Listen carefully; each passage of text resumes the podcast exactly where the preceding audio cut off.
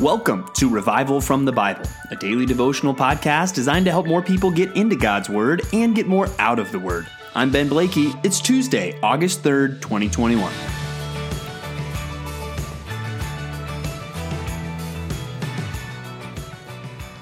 Life is short, but life is long. Have you ever felt kind of those two conflicting feelings? Um, we were reminded from Scripture, especially what we see today, that life is short.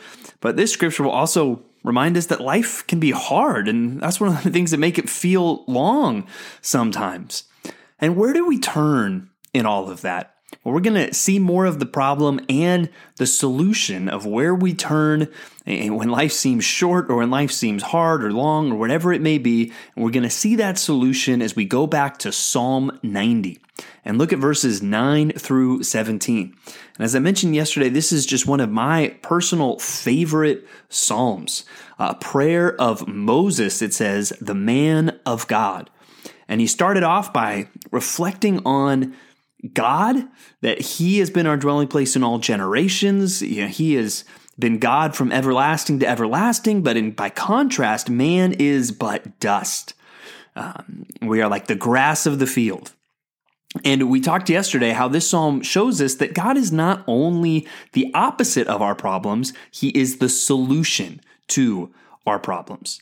And just as we think about that, we're going to see that more and more uh, today as we read through the rest of this psalm together. And I'd love to take some time and just focus on, on such a rich psalm today. It says, For all our days pass away under your wrath. We bring our years to an end like a sigh. The years of our life are 70, or even by reason of strength, 80.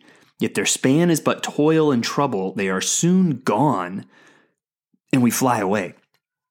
And even as we think about that, we often see, oh, yeah, 70, 80, that's about the average human lifespan. Well, when?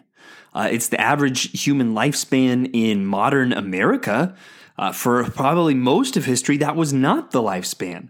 And I think it's best to understand that sentence through uh, the lens of Moses. How old was Moses when he died? 120, not 70 or 80. He was 120. Um, and you know, his siblings lived much longer than 70 or 80 years. And you got to remember, he is uh, perhaps writing this in the wilderness where a whole generation is dying out in the wilderness as an act of judgment from God. That they wandered for 40 years, so the whole generation of adults w- would die out. And the next generation would go into the promised land. And so it's very possible that he is writing this considering oh, our lifespan is but 70 or 80. Man, look at these people, their lives being cut so short. That, that very well could have been his perspective. And verse 11, who considers the power of your anger and your wrath according to the fear of you? When we consider some of the futility of life and even just death, and which is a, a judgment for sin. Obviously not always specifically you know we die because of some specific sin but we all die because all have sinned. And so to see that expression to see that futility you sense the grief of moses here.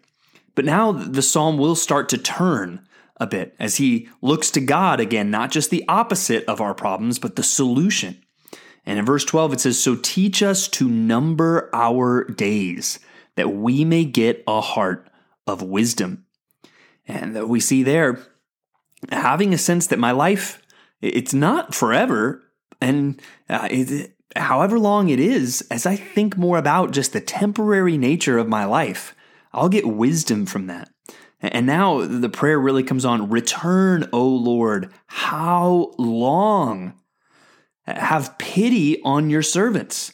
Satisfy us in the morning with your steadfast love, that we may rejoice and be glad all our days. Make us glad for as many days as you have afflicted us, and for as many years as we have seen evil. Now, you know, we've talked about how life is short in this psalm. Now we see how it feels long. He's saying, How long? And then for as many days as we have you have afflicted us, for as many years as we have seen evil. Man, maybe some of you are feeling that, man. Life is long, seems long and hard and evil.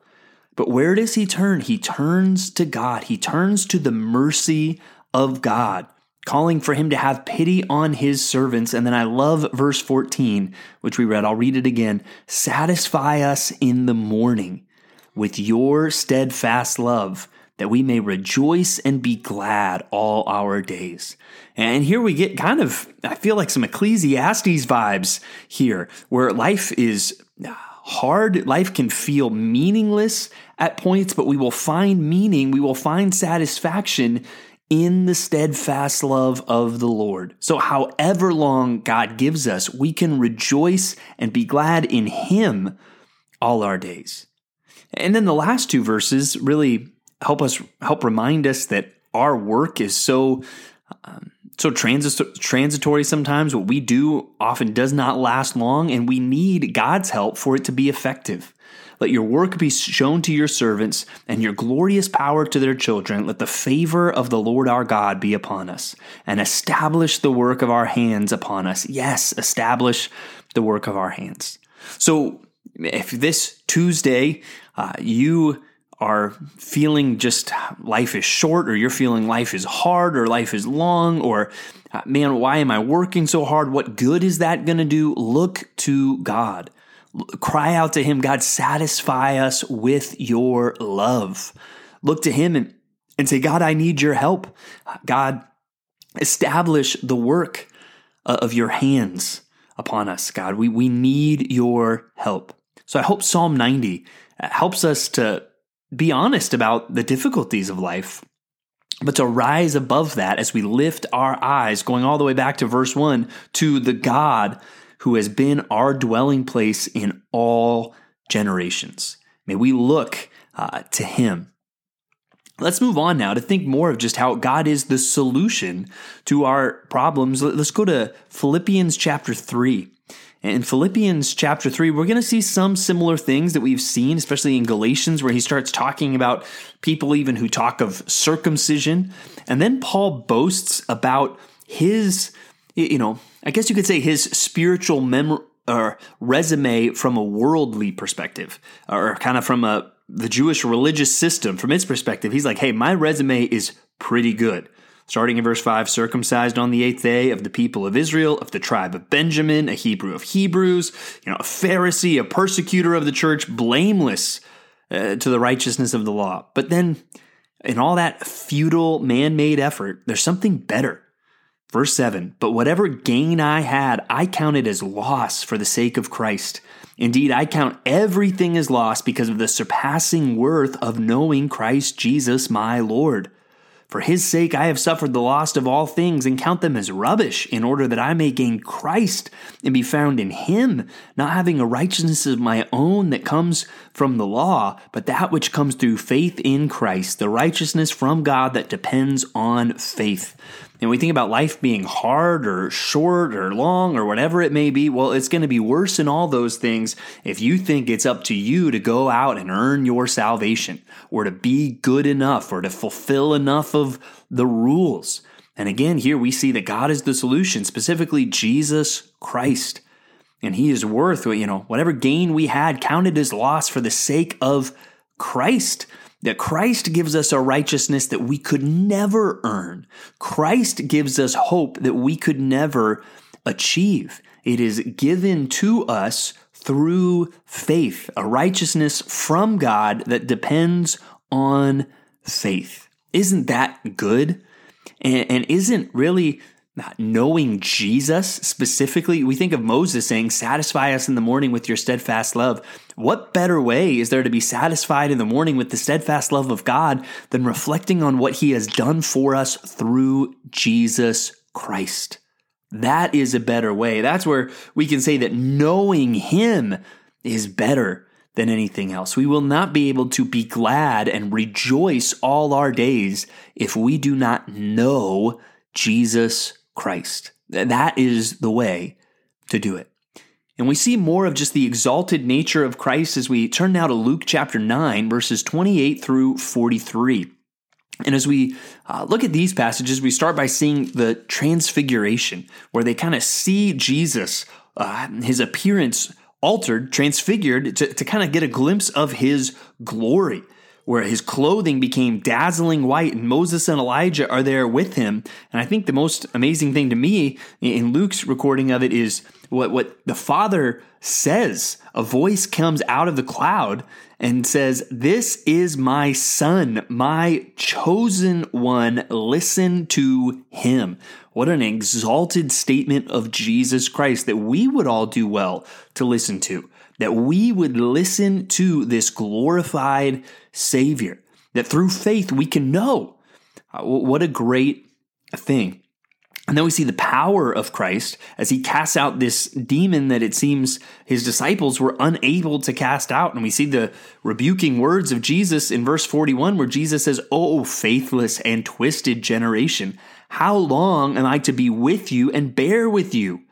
Yeah, right? He calls them out really for a lack of faith. May we truly listen to Jesus as the Father commanded those disciples that were there at the Transfiguration and find that He will be our hope. And again, we will not be satisfied in the morning with the steadfast love of God without uh, understanding Jesus and who He is and what He has done for us.